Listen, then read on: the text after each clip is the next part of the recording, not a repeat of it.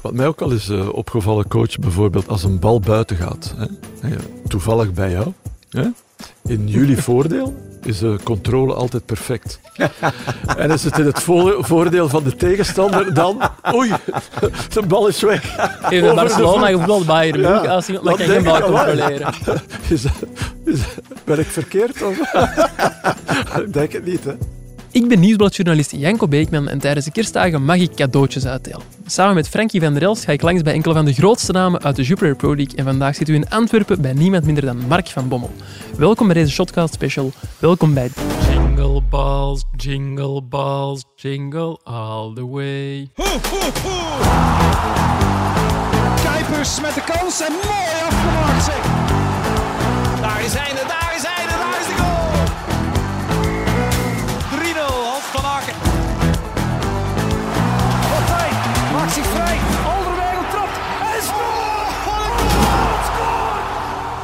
Dag Frankie, dag, dag meneer Van Bommel. Dag Janko. Eerst een praktische vraag. Mag ik Mark zeggen? Ja, natuurlijk. Dat is iets korter dan van meneer Van Bommel. Dus dan uh, zullen we het daarbij houden. Frankie, onze tweede podcast van de dag. Schets nog eens waar we vandaag zitten. Uh, vandaag zitten we, of deze namiddag, ja, zitten we dus bij Antwerpen in het Mediahuis, als ik het mee... Ja, uh, de studio, hè? Ja, goed, als ik het goed voor heb. Mooie ruimte, grote ruimte, maar ook een mooi uitzicht hè, op de voorkant van de boshuis. Het is al een beetje donker aan het worden ondertussen. Ja, dat is een beetje... Ja, maar goed, dat geeft ook wel sfeer. Het is wel gezellig ook, hè? Ja, kerstsfeer, een beetje... Hè. is waar donker. Met, uh, we zagen daar straks uh, dat het oefenveld er prachtig bij ligt, coach. En dat ja, is toch ja. prachtig werk van de mensen. Daar links is, of rechts nu, is een kunstgrasveld. Ja. Heeft Frankie van der nog opgewarmd? Ja daar, heb, ja, ja, daar heb ik mij nog opgewarmd. Ja, daar heb ik mij nog populair gemaakt bij de mensen van, de, van Antwerpen. En moet je misschien even uitleggen? Ja, maar het, dat is smerig. Ja. Wat heb je gedaan? Nee, nee, maar ik had... Uh, nee, ik ben... Ja, goed, uit, ik werd hier altijd warm ontvangen, zal ik maar zeggen. En uh, we, hadden, we, hadden ook een keer, we hadden een thuismatch gehad tegen Antwerpen. 0-0. Ja, gefrustreerd. Hè. Je weet ook hoe dat, dat gaat, coach. En uh, ik had mij in een interview na de wedstrijd een beetje druk gemaakt over de manier van voetballen van Antwerpen. Dus dat was veel lange ballen, de bal maar wegtrappen. Maar wij kregen geen goal gemaakt. En ik had na, na de wedstrijd gezegd in een radio-interview, uh, Geert Broekaert was een centrale verdediger, was overgekomen van uh, Kortrijk. Ik zeg, ja, ze hebben uh, naar de luchthaven van Oostende moeten bellen om de, om de vliegtuigen op de grond te houden. Want het werd te gevaarlijk met de lange ballen. Ja, ja, ja. Dus ja, allee, niet zo propen natuurlijk van mij, maar in de frustratie na een match gebeurt dat wel eens. Net gemogen houden. Dus de eerstvolgende keer komen hier en het was opwarmen daar en uh, supporters passeren er langs. Mm -hmm. Ja, goed, ik mocht het horen van, van, van, de supporters. Ja. Ja, uh, moet ik altijd ontdekken als ik, als, ik dat, als ik dat veld zie liggen. De mensen die zouden willen zien hoe gezellig het hier is, die kunnen dat ook, want we zijn ook te zien op YouTube uh, sinds deze winter. Die mensen gaan dan ook meteen zien dat er hier al een zegere kerstsfeer heerst in onze, ja, in onze studio. Bent u een beetje een kerstmens, Mark? Ja, ik vind het altijd wel, wel prettig. Even prettig. Ik vind het altijd wel mooi. Even bij elkaar, rustig, iedereen thuis hoop spelletjes doen. Spelletjes spelen? Ja, ja. De hele familie dan? Ja, we verzinnen ze soms uh, zelf. ja. Wat voor spelletjes zijn dat dan? Nou, we, hebben, we hebben spelen al jaren achter elkaar. Dat zijn meerdere rubrieken. Bijvoorbeeld okay. uh, land, lichaamsdeel, uh, dier, hoofdstad, voetbalclub. En dat moet dan allemaal op het hoogste niveau zijn. En dan komt de krant erbij. Prikken we met een pen op een letter ergens. Okay. En dat is de E. Ja, dan moet je zo'n land met een E voetbalclub met een E, et cetera, et cetera. Oh, zo kun je het hele alfabet afgaan. En dan, heb je, dan ben je dus zeg maar 2,5 minuut krijg je dan. Ja. Iedereen is dan stiekem, want uh, dat je niet afkijkt. Als je dan hetzelfde antwoord hebt, bijvoorbeeld uh, Egypte en Egypte, geen punt. Als je dan een, uniek antwoord hebt, dan krijg je een punt. Ah, dat, is een, dat is een strijd. Ja, en bent u dan op, in dat soort spelletjes ook echt een winnaar? Of kunt u dat ja. daar wel relativeren? Ah, je moet het eigenlijk voorstellen dat, uh, dat we dan met de hele familie spelen. Ja schoonvader. Ja, we kennen die, dat is best van Marwijk. Ja. Voetballen geweest. Uh, mijn zoons voetballen. Mijn dochter uh, tennist. En dan heb je nog uh, moeder, oma, schoonzus. Ja, dat is, dat is een strijd. En iedereen, iedereen doet werkelijk mee. Ja, ja, ja. maar dat, is een hele grote tafel. Iedereen heeft een A4'tje voor zich. Maakt dan met pen vakjes, lijnen. En dan zit je zo... dat is toch best na eten dan, ja. Soms weet je het niet.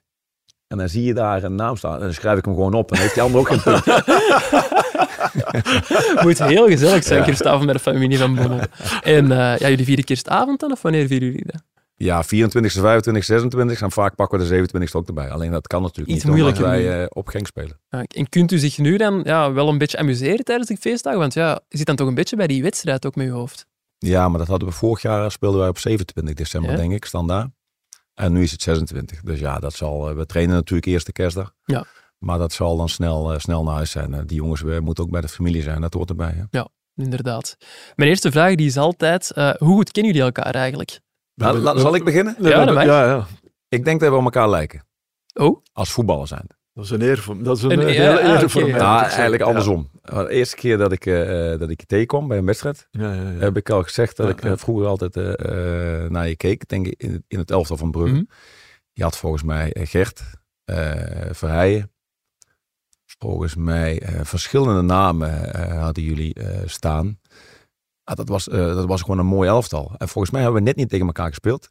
net gemist, denk ik. Ja. Ja. Maar dat elftal heb ik wel altijd gezien. Dat Club Brugge, ik vond dat het, het grote Club Brugge, is- kan ik niet te hard zeggen hier op Antwerpen natuurlijk. Nee. Maar zo keek ik er als, als kleine jongen naar. Rustig, voor de verdediging, ballen verdelen. En misschien mocht het af en toe wel wat harder. Ja. ja, ja, misschien wel, maar Maar dat is een goede dan, dan omschrijving, was ik, hij harder. Hij was harder, zou, ik- zou Maar ik dan, denken. ja, dat was een goede Ja, ja, ja, denk ik Slim, voor Ja. de verdediging. Ja, ik ben, ik ben bij, in Brugge eerst heb ik een Ik paar jaar... zeggen, ja, eh, ik ben slim. Ja, nee, nee, ja. Natuurlijk ben ik slim, maar- nee, nee, maar ik vind dat wel een eer dat je dat zegt, ja, eerlijk gezegd. Want, eh, ehm, ja, nee, dank u. Ik maar het, het klopt toch hoor. Ja, Zo, zo zie ik het ja nee, ieder nee, maar dat is waar. Ik, maar ik ben, ik ben in Brugge toegekomen. Ik heb drie jaar, ehm, drie jaar zeker eh, centraal achterin nog gespeeld. Dat was een soort ja, libero nog in die tijd. Eh, en dan ben ik doorgeschoven naar het middenveld. En dan heb ik de rest van mijn, ja, van mijn twaalf jaar op het middenveld gespeeld. En hadden we op bepaalde momenten echt, echt wel een goed elftal. Ook eh, ja, goed gepresteerd eh, in Europa. Ehm, dus ja, er zijn wel mooie avonden geweest in, in club. Hè. Zo onder andere Dortmund, eh gans die campagne toen onder Henk Houwaard, nadien onder Hugo Broos. Want dat wordt vaak vergeten, was Mhm. ook een mooie periode eh, Europees. Dus eh, met Jan Keulemans, eh, Ja, ja. Heel mooie naam. ja, Lorenzo Stalens, Gert Verrij en Paul Ocon. We hadden ook altijd goede spitsen. Re- René Eikelkamp hebben we ook Ja, ja, ja. nog gehad. Ehm, eh, Papin, niet te vergeten. eh Amokachi, eh, Fadiga ook nog heel op het einde van mijn carrière. Dus we hebben altijd een goede ploeg gehad en altijd wel... eh, echt goede spelers. Als ik daar nu op terugkijk, want op dat moment vind je dat allemaal een beetje eh, normaal, maar als Mhm. ik dan soms zo'n keer terugdenk aan of iemand tegenkom waar ik nog mee gespeeld heb, dan denk ik, ja, eigenlijk, dat was toch Dat ook wel wel een een goede. Ja, ja. Zo, Dus eh, alsof dat je daar nu meer eh, appreciatie voor hebt, maar ja, je bekijkt dat nu anders natuurlijk dan op het moment dat je er zelf tussen, Ja. tussen loopt.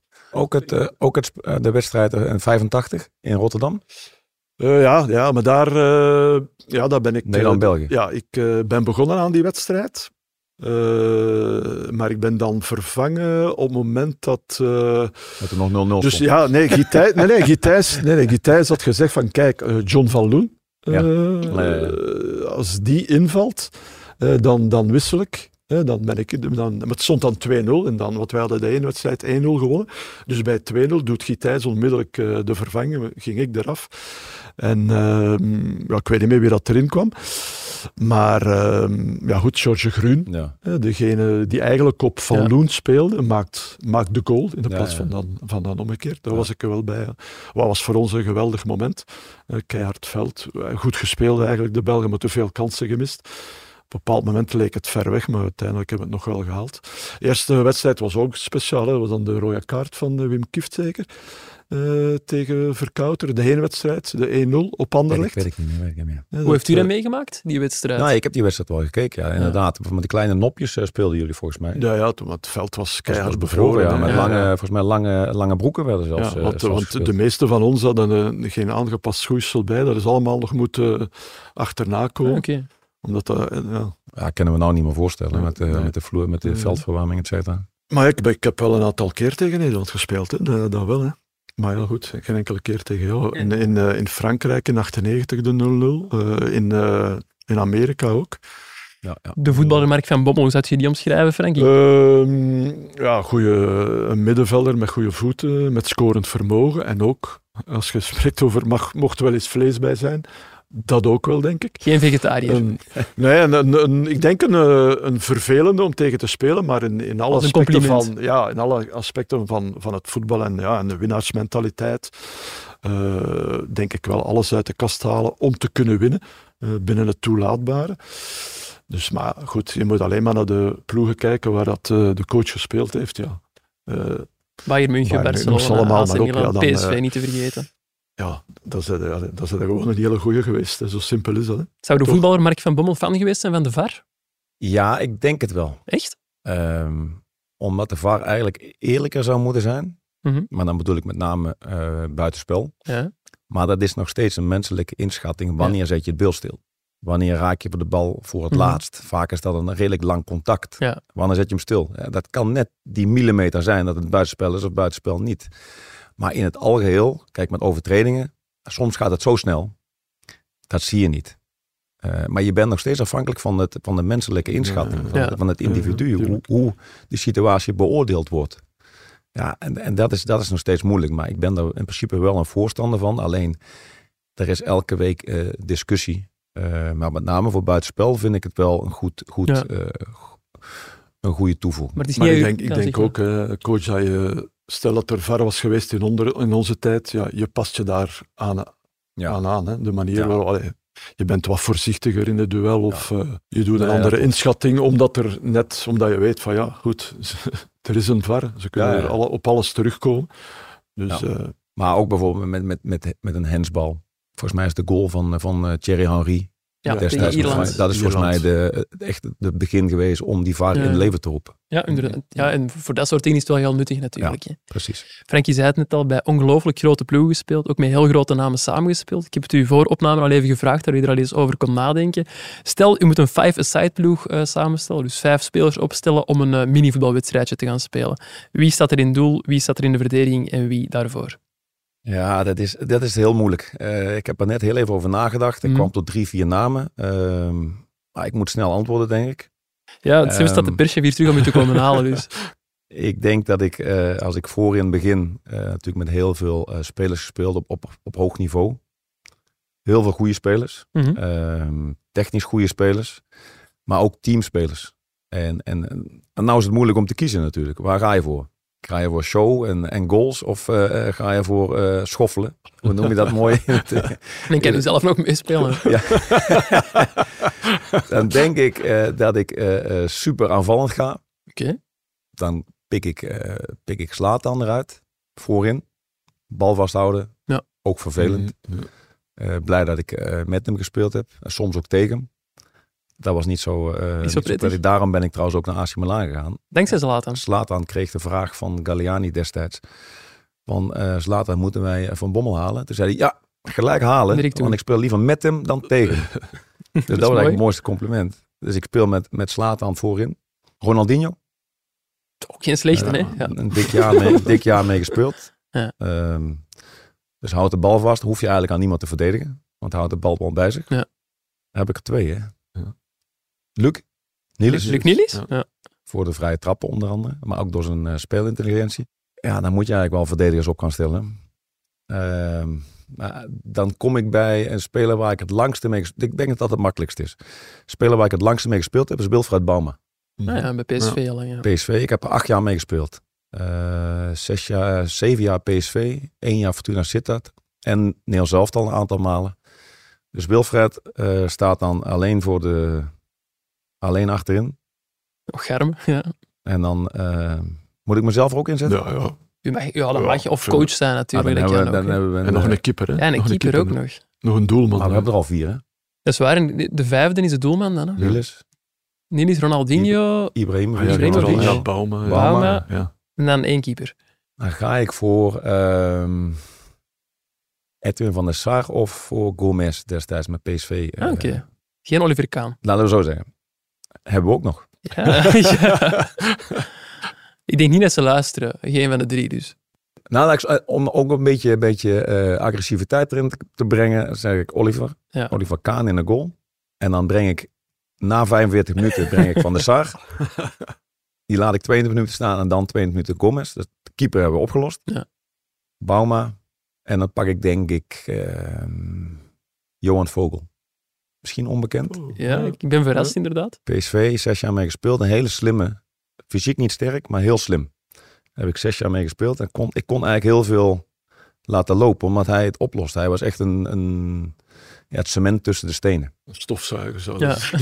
ja, maar, maar, maar dat niet eens. Nee, het was een hele slimme Ja. speler die echt passes had over een, een straal van 15 meter. Mhm. Bijna nooit een lange bal gespeeld. Maar wel heel slim. Ja. Ik denk dat u een van de eerste mensen ooit bent die met Lionel Messi heeft samengespeeld en hem niet in zijn ploegje heeft gezet. Klopt. maar ik heb er... eh, ehm, ja, eigenlijk moet ik hem ook erbij zetten. Die luistert ook niet, maar het is wel straf. Ja, maar het is eigenlijk, allee, als je ziet met wie hij allemaal heeft gevoetbald, is het is een oneerlijke vraag. Ik zou wel- Eigenlijk, eigenlijk Ja, moet ik ook Gattuso ja, ja. erin zetten. Ja. Qua name misschien wel heel snel met drie of vier man door een rode kaart. Maar ga er hier nog een paar noemen die er niet, allee, die een eervolle vermelding waard zijn. Ja, Iniesta, Xavi, Xavi. Daniel van Buiten, niet te vergeten. Ja, Daniel. Belg, die moeten wij Ja, toch ook wel vernoemen. Hè? Maar daar kon ik ook al alles laten lopen. Die liep alles eh, aan gort of beukte alles omver. Ja. Over een van de namen die u in de ploeg heeft gezet, wil ik nog even hebben. Zlatan Ibrahimovic. Ja, die band is wel heel goed, want u heeft zelfs uw hond naar hem genoemd. Ja, ja, onze hond heet Ibra. Ibra. En weet hij dat zelf ook al? Ja, ja. de Hij hond was er- wel, hoop ik Hij was er niet blij mee. Waarom niet? Hij zei, hoe kun je dat nou doen? Eh, hond en zo. Eh, ik, toen heb ik hem een foto gestuurd. Hij zei, ja, oké. We hebben een, eh, een Rhodesian Ridgeback. Stevige hond. Ja, maar heel, heel lief. Echt, ze werden vroeger gebruikt in, in Rhodesië. Daarom heet het ook Rhodesian. Voor de leeuwenjacht. Dus niet dat hij de leeuw eh, aanviel. Of, of, Ja. Maar hij moest dan de leeuw zoeken. Hij is heel allround, heel wendbaar. En dan moest hij zeg maar blaffen. En moest de jager en moest dan de, de, de leeuw afschieten. Is er ook altijd een soort beveiligingsmechanisme dat u in huis heeft gehad, zoals Toby Alderweireld al langs heeft gedaan, of meer omdat u graag dieren ziet? Nee, mevrouw, eh, wij wonen in, München. Mevrouw wilde graag een hond. Ah, ja. Ook voor een beter gevoel te hebben. Ja. En toen hebben we een Rhodesian Ridgeback eh, eh, gekocht. Helaas maar vier jaar geleefd. En nu is onze tweede, die is nu meer dan, meer dan tien. Maar die is heel rustig. Ah, Echt, heel, niemand als er iets gebeurt, blijft hij gewoon liggen. Mooi. Zlatan, hoe, hoe is hij in de omgang naast een veld? Ik ken verhalen van Jelle van Dammen en van Wesley Song, die hem kennen van bij Ajax. Die werden dan in de Ferrari meegenomen naar de Ikea om Zweedse balletjes te gaan eten.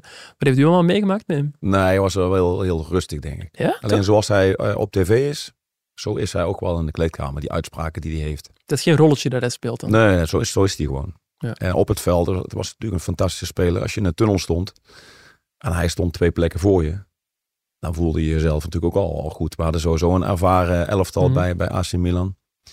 Ja, dat was...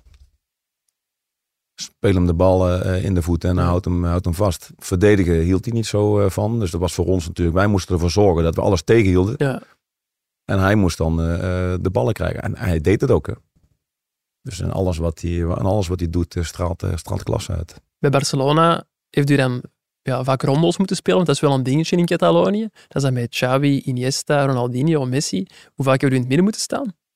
Wij hadden altijd dezelfde rondo. Dat is leuk dat je het zegt. We speelden heel veel eh, rondo met Frank Rijkaard. En eh, ja, klopt. Er komen nog een paar dingen terug. Eh wij speelden Van Bronckhorst, Larsson en ik. wij deden mee bij de Spanjaarden. Oei. Bij de Catalaans. Ja. Dus we zaten bij Puyol, Iniesta, Xavi, Oleguer. eh, ik vergeet er een paar.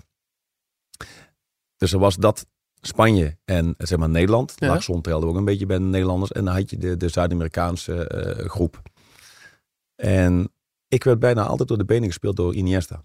Oei. Omdat ik altijd heel agressief was. En ik had ook heel vaak de bal. Maar als ik dan door de benen speelde, altijd door hem.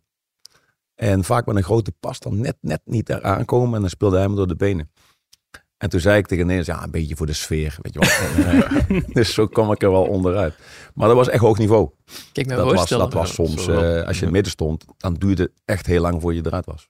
Deed iedereen dat even graag zo in het midden staan? Want ik, ik heb onlangs u, een passage van u gehoord bij de Cor Podcast in Nederland. Een heel goede podcast trouwens.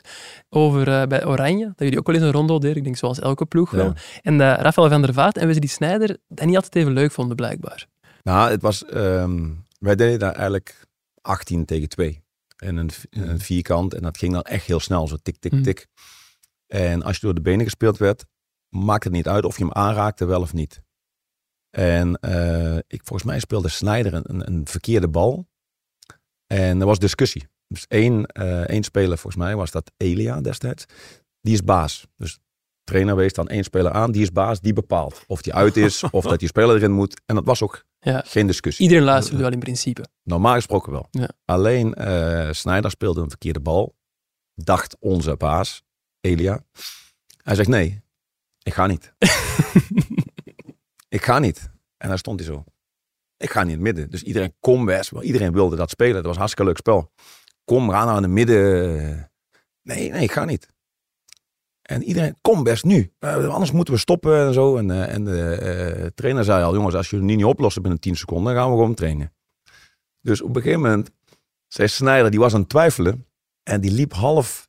En toen zei Van der Vaart van Wesley, als je nu in het midden gaat, dan ben je wel heel zwak. dus ja, toen moesten, we, moesten wij, volgens mij zijn we gestopt en zijn we gewoon gaan trainen. Dank u, Wes. Ja. Was jij goed in rondo's, Frank?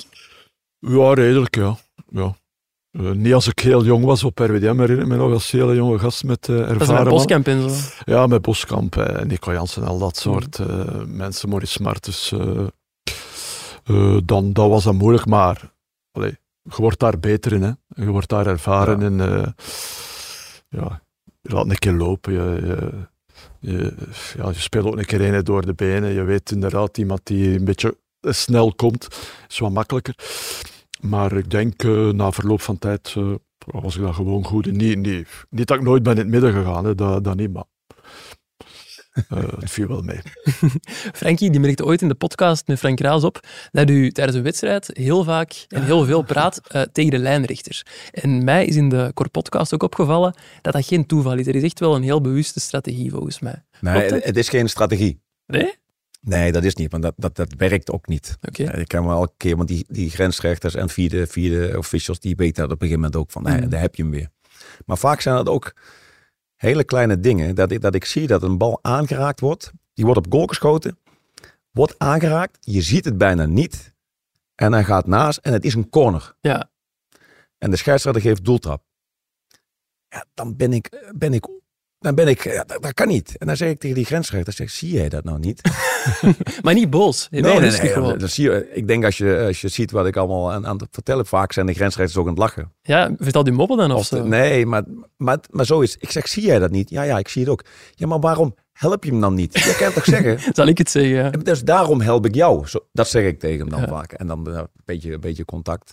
En, en met een vierde official bijvoorbeeld, ja, als een VAR-moment is, dan loop ik er even naartoe van waarom wordt er nu gekeken? Mhm. Is het buitenspel? Of Ja, eh, vaak zien wij dat ook Nou niet. ja, dat is wel, allee, dat zou eigenlijk moeten kunnen aangegeven worden op een scherm of zo, dat, Eigenlijk dat iedereen weet van oké, er wordt een offside gecheckt of een eh, mogelijke penalty.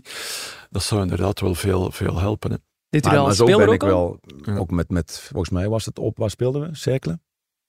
Twee weken geleden op Cirkelen Mhm. was zeven minuten blessuretijd Ja. volgens mij. Ja, ja. Dus ik zeg eh, ehm, tegen, die, vier- tegen, de, tegen de grensrechter volgens mij, ik zeg, wat is, wat, is, wat is er allemaal aan de hand? Wat, wat tellen jullie allemaal? Ja, hij zegt, eh, hij, is, hij is aan het tellen, dit, dit. Ik zeg, heeft hij gedronken? ja, dus, dus ja, dat was dan niet... Ja. eh kreeg een gele kaarten. Maar liever op die, manier. Die dan- verstandhouding heb je gewoon met, met de Die is ook bijna altijd goed. Iedereen denkt van ja, je hebt ruzie met, met, met, met de officials. Maar ik zeg ja, helemaal niet zo. Nog niet vaak weggestuurd volgens mij in België. Charleroi toevallig. Ja, juist. Maar goed, dat was ook onterecht. Dat s- zeg ik altijd natuurlijk. Maar eh, op een gegeven moment was een speler die was geblesseerd. juist. Die kwam Komt er het weer in. Maar Ja. op het moment, en dat moet je aan kunnen voelen. Als je ziet dat een speler een lange bal gaat spelen. Richting de kant waar die geblesseerde Ja. speler staat. Dan kun je die speler er niet in laten gaan. Dat, Nee. dat gaat gewoon niet. En toen kreeg Charleroi een penalty volgens mij na die fase. Dan kregen we een hele grote kans tegen. Ja. Ah, dat, ja, ja. Ja, maar dus ik zeg tegen die vierde man, ja, dit kan er niet. Dit moet jij toch tegenhouden? Het is toch jouw verantwoordelijkheid? Ja. Dat deed ik iets te agressief misschien. Ja, toen werd ik weggestuurd. klopt. Dan mocht u ja, de trainer van Charleroi was toen ook weggestuurd, heeft de Ja. persconferentie niet gedaan. U, dat herinner ik me. Ja, dat was die discussie. eh, Ja, inderdaad. Als speler zocht u ook al contact met de scheidsrechter. Hè? En, Als speler deed ik dat soms. eh, dan had je nog destijds bewuste lijnen die de scheidsrechter moesten lopen. Dus diagonale voor het veld. Volgens mij is dat nu niet meer zo. Dus het was heel vaak in mijn lijn. En dan wilde ik iets zeggen en dan zei ze nee, zo, niks zeggen. Maar dan liep ik tegen hem aan. Ja, en dan moet je wel iets zeggen. Gewoon een bodycheck. Ja, gewoon Maar hebben ze even- toch ook ah, door sorry, naar de tijd? En dan zeggen we, hey, dat was geen vrije trap. Ik vind dat wel straf, hoe hard u over alles nadenkt. Want ik heb in de podcast nog een paar dingen gehoord, ook over zelfs waar spelers gaan juichen, Daar wordt over nagedacht. Ja, alleen het is nu niet meer interessant. Want die tijd wordt erbij getrokken. dat Ja, dat is die dat is minuut van ja, de vierde man er nu bij. Dus Ja. dat is niet Ja. meer belangrijk nu. Nee, ik zei van luister, eh, als je een doelpunt maakt, ga in de hoek juichen. Iedereen Ja. moet er naartoe. Rustig, neem je tijd. En dan moet de verdediging eerst teruglopen. Verdediging staan en dan die andere. En dan nog even door de cirkel lopen. Kijken of iedereen klaar staat. En dan kun je weer beginnen. Maar nu, nu wordt alles ehm, ehm, bijgeteld. Hè. Daardoor Helaas. ja, de, vele, de vele blessuretijd. Tuurlijk, in Cercle kreeg je Turin moeilijk op het einde ook. hè. Ja, Dus dan snap ik wel eh, dat je- dat je-. Dat je zei van eh, die zeven minuten. Altijd proberen. Van tevoren al vragen. Wat mij, lang? wat, ja, wat mij ook al is eh, opgevallen, coach, bijvoorbeeld als een bal buiten gaat, hè, toevallig bij jou, hè, in jullie voordeel is de controle altijd perfect. en is het in het vo- voordeel van de tegenstander, dan, oei, de bal is weg. Even Over de Barcelona voet. gevoetbald Bayern Ja. Als iemand geen denk ik controleren. Is, is, ben ik verkeerd? Of? ik denk het niet, hè. Dat dit opvalt vind ik wel eh, heel straf, moet ik zeggen. nee, dan ben ik al zo dik als dat ik denk, oh, nee, nee, dat kan toch niet. Ik heb Frank een, eh, een opdracht gegeven en moet de volgende wedstrijd, de Antwerpen vrij trap tegenkrijgt, is stellen hoeveel spelers de bal raken van Antwerpen. Dat is toch ook een dingetje, want die, gooien de bal handbalgewijs naar elkaar, naar elkaar door ook gewoon. Dat is toch iets dat u ook heeft meegegeven dan? Ja, kijk, dit is nu, eh, dit heb ik eigenlijk verteld. Dat zal waarschijnlijk nu, de volgende keer zal een scheidsrechter of een vierde visje zal daar meer op letten. Maar dat helpt wel. Ja. Dat heb je eh, eigen ervaring. Bij, bij Milan gooiden we zes, zeven keer de bal naar elkaar. Ja, een scheidsrechter gaat niet zes spelers een gele, een gele kaart geven. Nee. En dan kun je organiseren. Dus de eerste die gooit, die gaat gelijk organiseren. Ja, kom hier terug, jij daar. Ja, hou die bal vast. Het viel mij op tegen Barcelona ook. Toen hebben jullie het ook een paar keer gedaan. Ja, maar dat is Ja. ook het, het volwassen worden van, Ja. eh, van, de, ehm, van de ploeg. Wij speelden PSV Barcelona. Mhm. stonden 1-0 achter. En eh, wij kregen een vrije trap op het middenveld. Die konden wij snel nemen. Want het was een omschakelmoment. Dus wij wilden de bal pakken. Volgens mij gooit Busquets schoot hem naar Piqué. Piqué speelt hem over de grond naar vier, vijf tikjes. En, de hele en alles was weer terug van Mhm. Barcelona. Dus wij konden weer Mhm. opnieuw beginnen. Toen dacht ik bij mezelf, Moeten we ook doen. ja, maar, maar dat kun ik de spelers laten zien. In Ja. mijn eigen carrière had ik dat al, alleen daar was geen beeld van. En nu kon ik zeggen, luister jongens, dan hebben we een, een teller laten lopen. Dat was 33 seconden. Dat is wel wat natuurlijk. Iets wat ons als journalisten ook al is opgevallen, zijn uw persconferenties. Dat u ook daar wel een tactiek lijkt te hanteren door heel vaak vragen terug te kaatsen naar journalisten. Er is geen enkele trainer die dat zo vaak doet als u. Hoe bewust is dat? Is dat dan ook om, om tijd te hebben om even over uw antwoord na te denken? Of is dat gewoon omdat u het leuk vindt om ons wat te irriteren of zo? Gewoon letten jullie allemaal. Ja, dat doet u allemaal. Hè? Soms is dat inderdaad zo. En dat zeker ik met een zo'n... vraag krijg of, of ik zit aan wat anders te denken. En dan stel ik de vraag terug. Ja, eigenlijk, is het, he- eh, eigenlijk, Ja, kan heel ik het nou, ja, ja, ja. eigenlijk kan ik het nou al niet meer doen, want iedereen weet wat er gaat gebeuren. Er zijn heel veel maar soms de vraag, de vraag terug eh, eh, stellen. Dat betekent dat de eh, reporter, journalist dus ook na moet gaan denken. Ja, En ik heb weer even tijd om, om ook zelf na te denken. En het is niet zo dat ik het antwoord niet weet. nee, nee. Ja, nee Alleen eh, eh, soms dan, dan heb je toch even tijd nodig. Dan moet je even slim zijn. Slim. Ja. Frankie, zet jij ooit al, eh want jij bent ook coach geweest natuurlijk, Ja. voordat je voor het nieuwsblad zou komen werken, gaan aanbellen bij een van uw spelers zonder dat ze het wisten? Zonder dat ze u verwachten, ik zal het zo Nee, zeggen. nee, absoluut niet. hè. U wel, meneer Van uh, Mike? Ja, ik ben ehm, vorig jaar, denk ik, begin van de competitie. ehm, Anthony Valencia en, en, en Pacho eh, woonden bij elkaar. Mhm. En ik kon met Valencia kon ik niet helemaal ehm, ja, grijpen. Ja, ja, door- Had ik wel eh, goed contact mee, alleen ik, ik kon hem niet helemaal eh, pakken. Beetje met zijn humeur. De ene keer was hij goed gehumeurd, speelde die, eh, trainde die fantastisch. En een dag later was, was hij, leek wel ja, teleurgesteld, misschien een beetje eh, verdrietig, zo leek het. Dat was Mhm, niet zo. Een beetje neerslachtig. Omdat er gewoon zijn uitdrukking is dan Ja. een beetje, een beetje, in het Spaans zeggen ze een beetje triest, trieste. En eh, toen dacht ik bij mezelf, hoe kan ik dat nou voor elkaar krijgen? En eh, op een middag ben ik, eh, heb ik de teammanager Sascha heb ik gevraagd van, geef me eens even het adres van, van die jongens. Ben ik naartoe gereden, ik denk half vijf, vier uur, half vijf. Meteen na de, na de training gewoon. hè. En, ehm, en ik parkeer de auto eh, voor de, en ik bel aan en dat doet niemand open. Ik denk, ja, die zijn misschien niet thuis. Ehm, en ik loop weg en ik maak een selfie met, de- met de deur op de achterkant. En die stuurde ik eh, naar die jongens. Waar zijn jullie? Toch even dan. En eh, dus ik keek achterom. Ik was bijna bij de auto. ging het gordijn een beetje open. En toen maakten ze open. Lagen ze nog te slapen, die jongens. Half vijf? Ja, een Ja, een uurtjes, ja. ja. even, even liggen. En eh, toen ben ik binnengekomen. Ik zei, ja, jongens, eh, hoe is het? Maar ja, zij dachten natuurlijk ook, wat is dit? en toen vroegen ze, ja, wil je wat drinken? Ja, doe maar wat water of zo. En maakten ze de ijskast open. Ja, die stond helemaal vol met van de Fuse Tea, van die suiker, suikerdrankjes. Sportrank. Ik zei, jongens, wat is dit? En ik zeg, dat kan niet, hè. Volgende keer als ik weer kom, eh, eh, water. Maar ik had dan zeg maar een, een, een gesprek met hem. PlayStation, de jongens waren aan PlayStation. Ik zei, laat eens kijken. En, Heeft u meegespeeld? ik heb het geprobeerd, maar ik kan, ik, ik kan er niet veel van. En ehm, dus ik ben daar een half uur, drie kwartier of zo binnen geweest. En met die jongens een beetje gesproken. Een beetje mijn Spaans is niet top. Maar ik kan me wel verstaanbaar maken. En, eh, en sindsdien heb ik een hele andere band met hem. Ik praat ook niet dat dat niet, slecht, niet goed was. Alleen nu, ja, hoe moet je het zeggen? Is dat dan meer vertrouwen dat je voelt van zijn kant uit? Een soort van vertrouwen? Ja, dat- hij is nu wat ja, opener ja, naar ja. mij. Van, Omdat hij weet Ja. van, hey, die trainer wilde echt wat, eh, wilde met mij samenwerken. Wil, Mhm. wil, wil weten wat aan de hand is. Zonder dat het is omdat hij denkt van, hey, eh, ik ben de trainer. Moet je sommige jongens heel anders aanpakken? Bijvoorbeeld jongens met een Zuid-Amerikaanse achtergrond die, die, ja, die hier nieuw zijn, moeten aanpassen aan de cultuur. Ik kan me voorstellen dat je die anders moet aanpakken, maar heeft u dat zelf ook moeten leren als coach eigenlijk? Lijkt mij niet evident. Ja, ik heb, ik heb het een beetje, eh, toen ik speelde was in, in Nederland, dacht ik altijd van, ik kan iedereen even hard aanpakken. Omdat ik Mhm. zelf ook graag, als ik het niet goed doe, Mhm. en je zegt tegen mij, kom, eh, kom eens op man. Dan ging ik beter spelen. Ja. Maar je hebt ook spelers die, dat, die, dat, die daar niet tegen Mhm. kunnen. En eh, ik heb dat gehad met Dennis Rommedaal, eh, een Deense speler. Ik weet niet of jullie hem Mhm. kennen, bij, Ja, bij ja. PSV, Ajax gespeeld.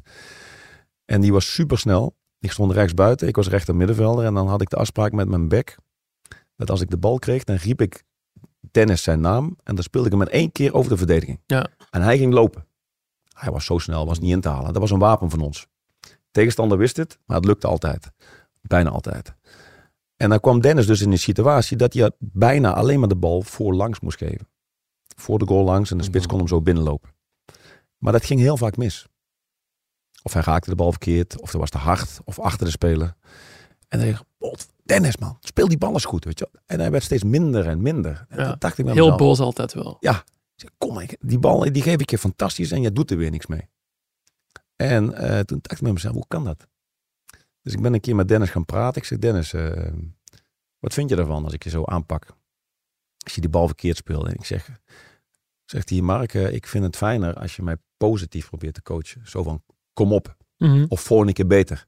Volgende keer gaat hij goed. En toen ben ik dat gaan doen. En zijn rendement ging in één keer omhoog. Mhm. Ja, dat, dat, Ja, ja. dat leer je gaandeweg je, je carrière. En dat heb ik zeker meegenomen als, als trainer zijnde. Ja. Ging het eerste keer naar het buitenland. PSV naar Barcelona. Was Puyol was aanvoerder. En de eerste dag zegt hij mij, Mark, heb je alles? Ik zeg, wat bedoel je? Heb je telefoon? Eh, waar ga je tanken? Waar woon je? Ik wil ja, gewoon daar en daar. Oké, dan kan je daar tanken. Die gast die ken ik goed. Ehm, daar supermarkt. Dan kan je zo de route eh, Ja. van, van het stadion naar huis. Dus dat zijn simpele, domme dingetjes. Maar die helpen je wel gelijk thuis voelen. En dat is ook nu met, met spelers. Iedere speler heeft een andere gebruiksaanwijzing. Wie zijn zo de Mark van Bommels in uw kleedkamer nu? Ja, dat is, dat is moeilijk, moeilijk, eh, moeilijk te zeggen. Ik denk, Jean heeft een, heeft, een, heeft een manier, een andere manier als Vincent, Toby, Richie. Dat zijn eigenlijk vier verschillende eh, spelers die het eigenlijk op, op een eigen manier doen. Ja. En daarbinnen hebben wij ook geen moeilijke groep. Absoluut niet. Als er hier, hier een nieuwe speler komt, die is zo opgenomen. Deze, deze groep is eigenlijk eh, ehm, heel makkelijk. Ja? En daardoor is het ook een team. Daardoor eh, speel je, kun je ook zo spelen. Dat, dat iedereen doet alles voor elkaar. Volgens mij buiten het veld zien ze elkaar. Ze, ze gamen met elkaar. Eh, volgens mij zit deze groep, of dat weet ik eigenlijk wel zeker, zit gewoon heel goed in elkaar. Ja. En, ehm, en dan zelf, hoe je als trainer zijnde dat, dat beleeft, hoe je een speler kan helpen. Kijk, Zuid-Amerikanen zeggen zo vaak, die moet je eigenlijk één op één pakken, niet in de groep aanpakken, Mhm. rustig mee praten. Maar dat is niet bij iedereen. Dus je hebt ook Zuid-Amerikanen, vaak gooi je die op één hoop, maar je hebt ook Zuid-Amerikanen, die moet je aanpakken. Ja, de een, ja, Kijk, en dat is nou net eh, het, het vak trainer zijn, zeg maar, het tactische, het voetbal. En je hebt, je hebt de coach. Dus je hebt de trainer en de coach. En de coach, daar ben je ook min of meer psycholoog. Ja. Zo, wat zeg je tegen de speler? Wanneer zeg je dat? Moet je je mond houden? Als je wat ziet in de groep, en soms moet je een andere kant op kijken. Ik heb het wel gezien, maar ik zeg niks. Hoe gaat de groep daarmee om? Ja, dat, dat zijn allerlei dingen die je, eh, De spelers krijgen hier ook geen boetes of geen straf als ze te laat komen van u. Nee, ik, ik, allereerste eh, bespreking zeg ik, ik geef geen geldboetes. Nooit. Doe ik niet. Dat moeten jullie zelf oplossen. Alleen, als het uit de spuigaten laat lopen, is dat, nee, is dat Belgisch Ja, ja, klopt. De spuigaten? Uit de spuigaten lopen. Ja. Als het uit de hand loopt, dan grijp ik in. En wanneer voor is rest dan? Waar het aan? regelen. Ja. Dat als de eh, allereerste bespreking zeg ik tegen de jongens, jongens, ik ga geen boetes geven, maar weet dat ik alles zie. Dus als je te laat komt, ik weet het. Kom het te weten via via desnoods. Of ik, ik zie alles, zeg ik. Maar natuurlijk, soms krijg ik het via via te weten. Dus als iemand te laat komt of het dreigt te laat te komen, sms, app, bel hem, waar ben je? Eh, wat is aan de hand? Misschien is er iets gebeurd. Of verslapen, of wat dan ook. Maar zorg dat die op, op tijd is. Help elkaar. Creëer je ook min of meer een team. Ja. En zeg tegen die speler, dat zeg ik ze dan, zeg dat hij via een achterdeur binnenkomt. Misschien is hij wel één of twee minuten te laat, maar zorg dat hij daar komt of een kwartier te laat. Zorg dat ik het niet zie. Maar weet wel, ik zie het. En zorg dat het niet gebeurt. En dan creëer je eigenlijk min of meer al een groep. Dat ze ervoor zorgen dat niemand te laat komt. En als ze te laat komen, ja, dan moeten ze aan het rad draaien. Die jongens hebben zelf een rad gemaakt. En hebben ze dan zelf beslist wel. Ja. Ja, en daar zitten een aantal eh, straffen op. Er zitten ook geldboetes bij. eh, Taart meebrengen. of dat je van... eh, nee, dat hebben we afgeschaft. Anders stond er veel te veel taart. Oei, je komt er zelf ook te laat misschien. Hè? Of volgens mij is het van half acht tot negen uur aan de receptie zitten. En dan allemaal noteren hoe laat je binnenkomt. Dus 8 uur 01 komt die binnen. En een briefje moet je dan afgeven. De man van, eh, van teambuildings? Zo? Teambeelden of, Daarvoor- sta- of, staat op het veld. Of, ja, voilà. Of, dit is jouw manier eigenlijk Ja. om een eh, groep te smeden. En daarbuiten heb je natuurlijk eh, etentjes of, of je doet een keer wat. We zijn vorig jaar naar basketbal geweest. Eh, Ja, de Giants. Giants. Ehm, in Dubai hebben we samen een paar dingen gedaan. Eh, dat hoort er allemaal bij. Maar op het veld, ja, daar ontstaat het. Dan merk je ook precies wat voor, wat voor spelers je hebt. Mhm. eh, wie het voortouw neemt, eh, wat er gebeurt. En dan kun je zelf ook een beetje sturen. En soms betrap ik me erop dat ik af en toe een beetje voetballer ben. Nog te veel ploegmaten? Of Ja, ja. Op welk vlak dan te veel spelletjes willen meespelen? Of hoe gaat Ja, dan? maar ook, maar ook alles in de gaten hebben en soms ook een opmerking maken. En dan kijken de spelers zich ook aan. Wat zegt de trainer nou? Maar dat ik gewoon, Nog te veel... ja, Ja, Dat, dat, dat is het mooiste wat er is. En ik weet ook dat deze groep daarmee om kan gaan. Dus Ja. dat kan ik niet overal doen. Hè? Of, of bij elke club of bij elke speler. nee, Dat ligt ook wel. aan de, de band tussen spelers en trainer en, en hoe zit die groep in elkaar. Hmm. Want we hebben eigenlijk alleen maar lieve jongens. Ja, ja, En ik, en ik moet ervoor zorgen dat ze... Ik bedoel, ja. Zijn ze, Maar dat is ook weer goed. Dit is ook Ja. weer, daarom ja. is het ook een groep. Maar ze zijn niet te lief op het veld. Nee, nee, nee. Nee. Vincent dan of zo, Dan zeg ik Ja, kijk, Ja, ja, nee, zeker, maar zo hoort het. Ja. Ja, ja. U, u lijkt me een heel betrokken trainer. Bent u een even betrokken vader? Want uw drie kinderen sporten ook op hoog niveau. Lukt het een beetje om, om hun carrières ook te volgen? U, uw ene zoon speelt bij AZ, de andere bij Patro IJs en uw dochter tennist op zeer hoog niveau.